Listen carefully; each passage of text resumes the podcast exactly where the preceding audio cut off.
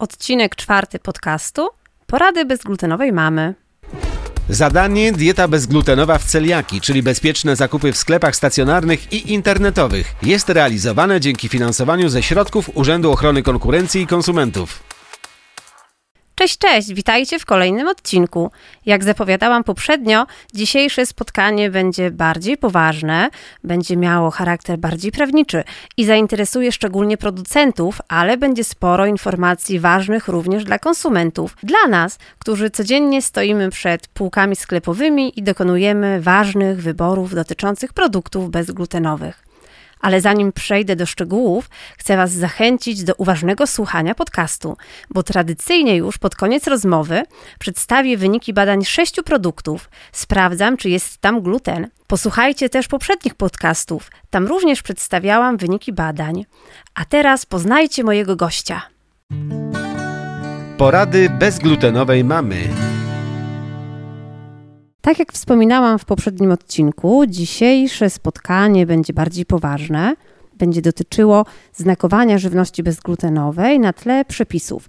Poznajcie mojego gościa. Dzień dobry, nazywam się Joanna Trudnowska, jestem adwokatem i mediatorem. Działam przy Okręgowej Radzie Adwokackiej w Poznaniu. W swojej działalności zajmuję się prawem cywilnym oraz prawem karnym. Dziś natomiast będziemy zajmować się znakami towarowymi i prawem konsumentów. Zatem pierwsze pytanie. Pani mecenas, czy istnieją przepisy dotyczące znakowania żywności bezglutenowej? Tak, owszem, takie przepisy istnieją. Wymagania dotyczące znakowania środków spożywczych informacjami dotyczącymi alergenów znajdują się w 2 rozporządzeniach. Pierwszym i podstawowym jest rozporządzenie Parlamentu Europejskiego i Rady Unii Europejskiej w sprawie przekazywania konsumentom informacji na temat żywności. Dodatkowo do znakowania żywności informacjami dotyczącymi zawartości glutenu zastosowanie mają przepisy rozporządzenia wykonawczego Komisji Unii Europejskiej w sprawie przekazywania konsumentom informacji na temat nieobecności lub zmniejszonej obecności glutenu w żywności. Jeśli natomiast chodzi o przepisy prawa polskiego, one działają uzupełniająco i jest to ustawa o bezpieczeństwie żywności i żywienia. Brzmi poważnie, przepisy to nie jest prosta sprawa. Nie martwcie się, jeśli nie zapamiętaliście tych wszystkich skomplikowanych sformułowań. Konkretne odniesienia do dzienników ustaw, rozporządzeń znajdziecie w opisie podcastu, ale również na moim blogu bezglutenowamama.pl. Tam będą podane linki, nazwy konkretnych rozporządzeń. Będziecie mogli więc spokojnie do nich sięgnąć. Pani mecenas, czy z tych przepisów wynika, że istnieje określony, konkretny sposób znakowania tej żywności bezglutenowej? Istotną informacją jest to, że nie funkcjonuje żaden oficjalny, państwowy lub krajowy lub też unijny system nadawania symbolu przekreślonego kłosa. I w związku z tym uzyskanie przez producentów żywności licencji, certyfikatów, zezwoleń lub też znaków towarowych, bo o tym będziemy też mówić, nadawanych przez organizacje, jest dobrowolne. Wynika z tego, że jeśli producent danej żywności chce nadać danemu towarowi czy produktowi spożywczemu symbol bezglutenowy, jest to tylko i wyłącznie jego wybór i jego decyzja. Nie ma on takiego prawnego obowiązku. Ale wyobraźmy sobie producenta, który wprowadza na rynek nowe chipsy. Przebadał je, nadzoruje proces produkcji, proces dostaw, wie, że są bezglutenowe. Chciałby je sprzedawać jako produkty bezglutenowe. Jak w takim razie ma je oznaczyć? Co może zrobić? Jest to ciekawe pytanie, ponieważ taki producent nie ma tylko jednej konkretnej możliwości, a ma 4 rozwiązania. Pierwszym z nich jest nienadawanie żadnego oznakowania na opakowaniu, czyli brak oznakowania. Wówczas konsument bierze taki produkt do ręki, odwraca go, patrzy na skład. No i w tym składzie widzi poszczególne substancje, z których takie chipsy są zrobione i wypisane alergeny. Jeśli wśród tych produktów nie ma glutenu, możemy go zakupić i spożyć. Drugą informacją, czy drugą możliwością jest umieszczenie na produkcie napisu produkt bezglutenowy. Najprawdopodobniej będzie to umieszczone w taki sposób, żeby rzuciło się w oczy konsumentowi i w ten sposób przyciągnęło jego uwagę jako produkt bezglutenowy. Trzecią możliwością jest umieszczenie na produkcie przekreślonego kłosa, który jest wymyślony czyli jego forma, wzór, kolor, odcień jest wymyślona przez danego producenta. Jego dział, powiedzmy, promocji taki znak graficzny tworzy i nanosi na opakowanie. A czwartym rozwiązaniem jest użycie kłosa, który jest znakiem towarowym i został zakupiony przez tego producenta żywności jako licencja na używanie konkretnego znaku towarowego przekreślonego kłosa. Podsumowując, są 4 rozwiązania i producent ma tutaj pełną dowolność, które rozwiązanie wybierze, to jest jego wybór. Generalnie na całym świecie przykreślony kłos jest symbolem żywności bezglutenowej, czy to będziemy w Ameryce, w Australii, w Niemczech, widzimy na opakowaniu przykreślony kłos. Z daleka już on nas, bezglutenowców, przyciąga. Wiemy, że możemy taki produkt kupić, że on jest dla nas bezpieczny. Załóżmy jednak, że są producenci fajnych, dobrych wyrobów bezglutenowych, ale nie stać ich na kupienie znaku towarowego. Obawiają się jednak wprowadzać swój znak graficzny przekreślonego kłosa. Czasem bowiem są przekonani, że znak przekreślonego kłosa jako taki jest w ogóle zastrzeżony i nie można go w ogóle używać. Czy to jest prawda, czy nieprawda? Tutaj chciałam podkreślić, że nie ma czegoś takiego jak monopol na znak przekreślonego kłosa. Zatem jeśli dany producent chciałby taki kłos zamieścić na swoim produkcie, to może stworzyć własną formę tego znaku. Niemniej jednak nie może on naśladować innych znaków towarowych istniejących na rynku, czyli musi zmienić na przykład jego kształt, kolor, formę, sposób przekreślenia. Musi on się odróżniać od innych znaków graficznych czy znaków towarowych istniejących na rynku, tak aby nie wprowadzać konsumenta w błąd. Podkreślenia tutaj wymaga, że odpowiedzialność za bezpieczeństwo żywności deklarowanej jako bezglutenowa oraz jej oznakowanie ponosi zawsze producent lub podmiot wprowadzający taką żywność do obrotu, a nie tutaj organy sprawujące kontrolę. Zatem to przedsiębiorca ma obowiązek działania na rynku spożywczym z uwzględnieniem ochrony zdrowia i życia oraz interesów konsumentów, a co za tym idzie przekazywania im informacji, które pozwolą im na dokonanie świadomego wyboru związanego ze spożyciem danej żywności. Króciutkie podsumowanie. Nie ma obowiązku wprowadzenia na opakowaniu znaku przekreślonego kłosa, ale nie ma również żadnego zakazu i każdy producent, który jest pewien, że jego produkt jest bezglutenowy, każdy producent, który na każdym etapie produkcji nadzoruje sposób wytwarzania takiego produktu i ma dokumenty potwierdzające tę bezglutenowość, ma prawo taki przekreślony kłos wymyśleć. Zgadza się?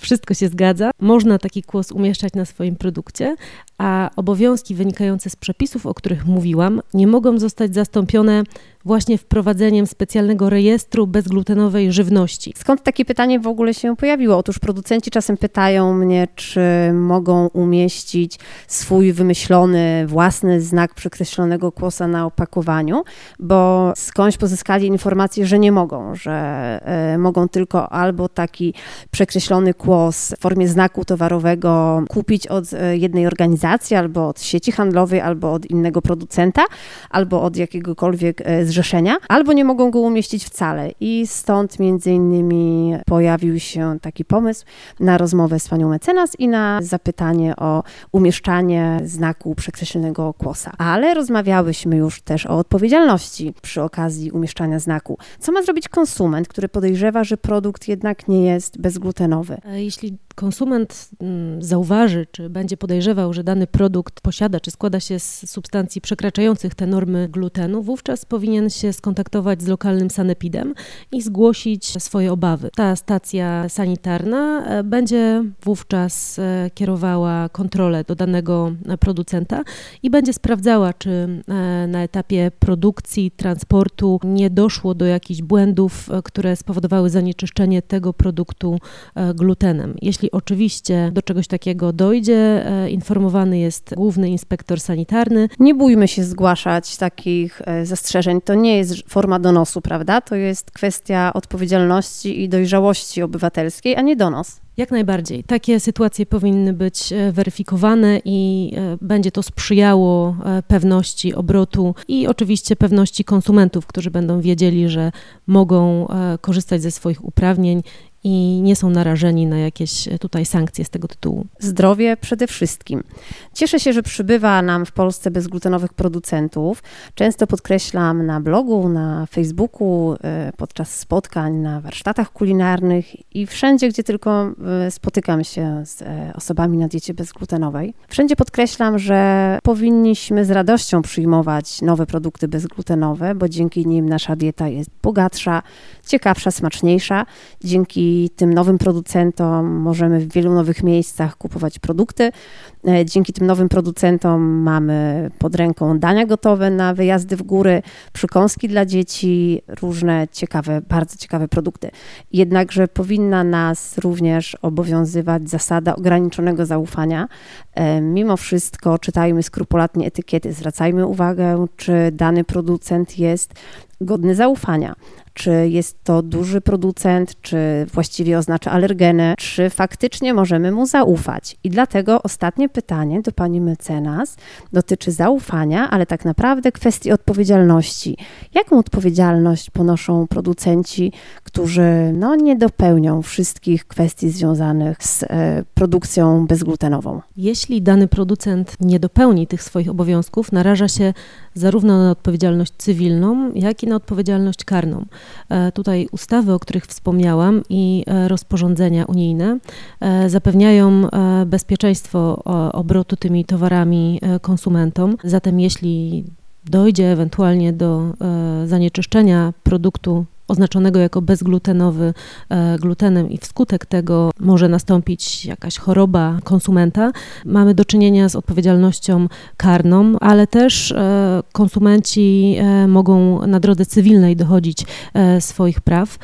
Też zwrócę uwagę producentów na to, że jeśli posłużą się takim znakiem towarowym, który został zastrzeżony lub też jest własnością innego przedsiębiorcy albo innej firmy, mogą się oni narazić na odpowiedzialność finansową z tego tytułu i będą zobowiązani do zadośćuczynienia za użycie takiego znaku, który jest chroniony prawem osób trzecich. Bardzo słuszne spostrzeżenie, słuchają nas zapewne również producenci, więc taka informacja jest bardzo cenna, ale padła tutaj informacja o odpowiedzialności karnej, o narażeniu na ciężki uszczerbek na zdrowiu albo nawet na śmierć.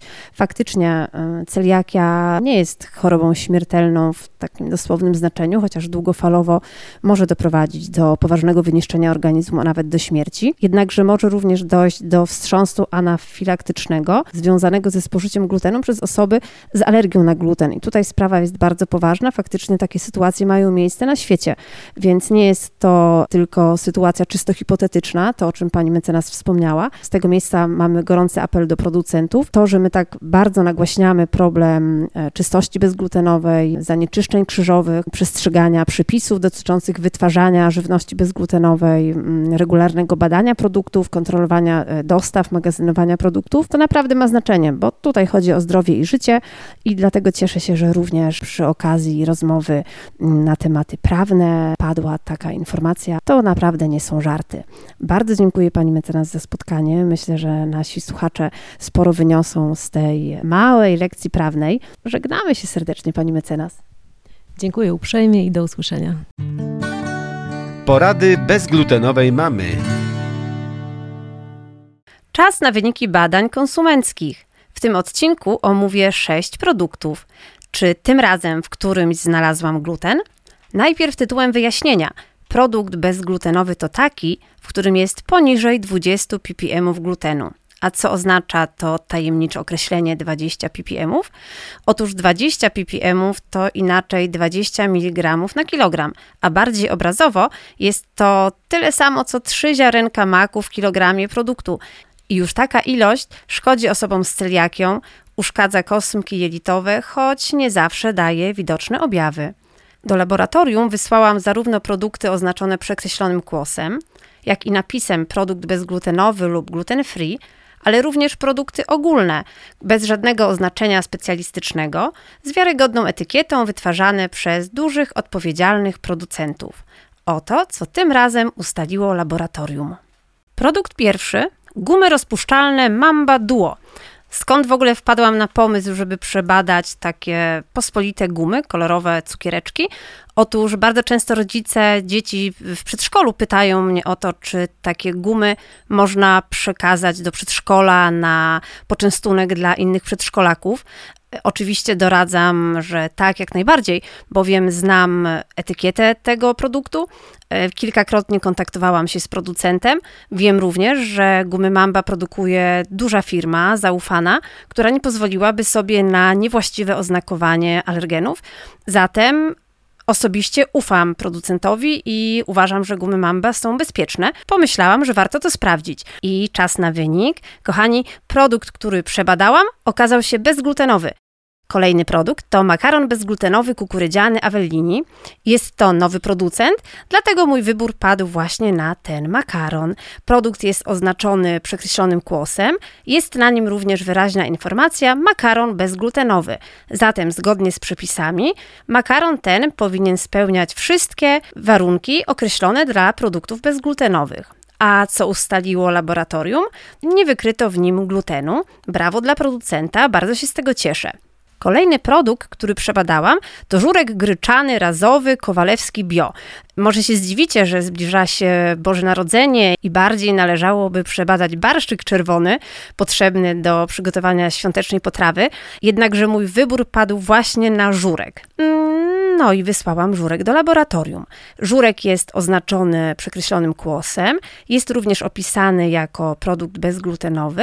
Jest tam również na etykiecie informacja, że każda partia produktu jest badana w laboratorium i dopiero kiedy producent uzyska pozytywne wyniki, towar trafia na półki. A co wykryło laboratorium? No brawo, również ten żurek spełnia wszystkie wymogi określone dla produktu bezglutenowego. Nie wykryto tutaj glutenu. Rewelacja. Następny na mojej liście jest gulasz Petra Voka z firmy Express Menu. Jest to czeski produkt, od niedawna obecny na naszym rynku. Wprowadził go jeden ze sklepów internetowych. Bardzo się z tego cieszę, bo taki gulasz przygotowuje się w 3 minuty. Jest on, ma bardzo dobry skład, nie ma konserwantów, nie jest zbytnio chemiczny jak na gotowe danie. Jest również oznaczony jako bezglutenowy, ma takie oznaczenie czeskie bez lepku, co oznacza bez glutenu. Wysłałam go również do laboratorium i bardzo się cieszę, bo wyszedł wynik bardzo pozytywny, nie wykryto w nim glutenu. W tej partii produktów nie zabrakło również pieczywa. Do badań wysłałam pieczywo chrupkie kukurydziano-gryczane Haber. To pieczywo jest oznaczone jako bezglutenowe, więc powinno również spełniać wszystkie wymogi określone dla produktów bezglutenowych. No a jak było w rzeczywistości? Posłuchajcie, wynik jest pozytywny. Nie wykryto również ani grama glutenu w tym pieczywie chrupkim. A ostatni na mojej liście w dzisiejszym odcinku jest coś słodkiego, niesłodkiego. Nie wiem, jak w zasadzie zakwalifikować, bo jest to czekolada gorzka 100%. To jest produkt dla wyjątkowych koneserów i dla wyjątkowych miłośników czekolady. Czekolada jest oznaczona przekreślonym kłosem własnego projektu. A dlaczego zdecydowałam się na wybór tego produktu? Otóż marka Bartwan nie jest zbyt znanym producentem, a określa wiele swoich produktów przekreślonym kłosem. Pomyślałam, że warto zweryfikować to oznaczenie i sprawdzić w laboratorium, jak sprawa się przedstawia w rzeczywistości. Nie wykryto w tej czekoladzie glutenu. Brawo dla producentów. 6 produktów, 6 pozytywnych wyników, oby tak dalej. Badania produktów wykonało laboratorium akredytowane Nuskana pod Poznaniem, a wszystkie wyniki są zamieszczone na moim blogu w zakładce zakupy, w takiej też kolejnej zakładce badania produktów bezglutenowych. Zaglądajcie tam często, znajdują się tam zarówno badania przeprowadzone w ramach obecnego projektu konsumenckiego, jak również wcześniej przebadane przeze mnie produkty. Porady bezglutenowej mamy. Przy okazji wyjaśnię, skąd taki, a nie inny wybór produktów, które wysyłam do badań w ramach niniejszego projektu. Otóż do laboratorium trafiają zarówno produkty oznaczone przekreślonym kłosem, produkty oznaczone napisem produkt bezglutenowy, jak i produkty z dużych, znanych producentów, których etykieta może wskazywać, że jest to produkt bezpieczny dla osób z celiakią i na diecie bezglutenowej. No tak, ale pytacie mnie często zarówno w mailach, jak i na Facebooku, na Instagramie, co to znaczy, że etykieta może wskazywać, że jest to produkt bezpieczny dla nas, dla osób na diecie bezglutenowej. Już wyjaśniam. Jest kilka bardzo podstawowych zasad. Po pierwsze sprawdźmy, czy producentem jest duża, rozpoznawalna na rynku od wielu lat obecna firma. To jest gwarancją, że producent stosuje wszystkie możliwe przepisy unijne i polskie, stosuje wszystkie standardy i dba o bezpieczeństwo konsumentów i raczej nie będzie się narażał na jakiekolwiek kary w razie kontroli i nie narusza przepisów dotyczących alergenów i znakowania żywności. Jeśli natomiast producent jest mało znany, nic nam nie mówi jego logo, nic nam nie mówi jego nazwa, no to jest raczej prawdopodobne, że niekoniecznie musi ta etykieta być dalej dla nas wiarygodna. Po drugie, czytamy skład. Jeśli na liście składników nie znajduje się gluten, żyto, pszenica, płatki pszenne, owies, mąka owsiana, słód jęczmienny, no to wtedy jest duże prawdopodobieństwo, że ten produkt jest dla nas bezpieczny. Pamiętajcie, że producenci mają obowiązek oznaczania tych wszystkich alergenów na etykiecie pogrubioną albo podkreśloną czcionką. Tak, abyśmy czytając etykietę od razu mogli wyłapać, czy jest tam jakiś alergen, który właśnie nam szkodzi. Ale trzecim bardzo ważnym elementem są zanieczyszczenia krzyżowe, czyli tak zwane alergeny potencjalnie obecne w tymże produkcie. I to jest również bardzo ważny element czytania etykiety i nie można go pominąć. Jeśli na etykiecie jest ostrzeżenie, że produkt może zawierać zboża zawierające gluten, albo produkt może zawierać gluten pszenny, albo jeśli jest ostrzeżenie, w zakładzie używane są zboża zawierające gluten, no to wtedy również taki produkt już jest z góry dla nas niedozwolony. Pytacie też, co zrobić w sytuacji, gdy znajdujecie produkt, na który macie ogromną ochotę, jednakże nie ma tam oznaczonych tak zwanych alergenów krzyżowych. Otóż w dzisiejszych czasach jest mało prawdopodobne, żeby jakikolwiek producent nie miał w zakładzie obecnych dodatkowych alergenów, jakichkolwiek alergenów. Dlatego jeśli znajdziecie fajny produkt, który chcielibyście kupić, a nie ma tam oznaczonych alergenów, no to raczej nie powinien on budzić waszego zaufania. No oczywiście woda nie ma żadnych alergenów, więc na wodzie nie będą one oznaczone. Natomiast jeśli to będą cukierki, jeśli to będą ciasteczka, jeśli to będą chrupki w czekoladzie, jeśli to będą jakiekolwiek inne przekąski, czy nawet sałatka, będzie ona wytwarzana przez mało znanego producenta. W składnikach nie będzie wymieniony gluten, nie będą dobrze oznaczone alergeny, a na dodatek nie będą tam podane możliwe zanieczyszczenia krzyżowe, no to odłóżcie taki produkt na półkę. W celiaki jest bowiem bardzo ważne ścisłe przestrzeganie diety bezglutenowej. Wiem, że to może wydać się skomplikowane, zwłaszcza na początku diety bezglutenowej, ale masz do wyboru dwie drogi. Albo odsłuchaj ten odcinek jeszcze raz, albo zapraszam na mój blog bezglutenowamama.pl. Tam mam kilka wpisów poświęconych właśnie bezpiecznym zakupom, początkom diety bezglutenowej. Szczegółowe linki podaję w opisie, także tam znajdziesz wszystkie najważniejsze informacje, takie swoiste przewodniki prowadzące przez pierwsze lata, tygodnie, miesiące z dietą bezglutenową. Dziękuję Wam bardzo za uwagę. Od stycznia będą nadal nagrywane podcasty już o tematyce również bezglutenowej, ale luźniej związane z ochroną konsumentów i konkurencji. Będą to podcasty pełne rozmów z mamami, z kucharzami, z osobami prowadzącymi restauracje bezglutenowe. Przed nami wiele, wiele ciekawych tematów. Cześć i do usłyszenia! Porady bezglutenowej mamy. Zadanie dieta bezglutenowa w celiaki, czyli bezpieczne zakupy w sklepach stacjonarnych i internetowych, jest realizowane dzięki finansowaniu ze środków Urzędu Ochrony Konkurencji i Konsumentów.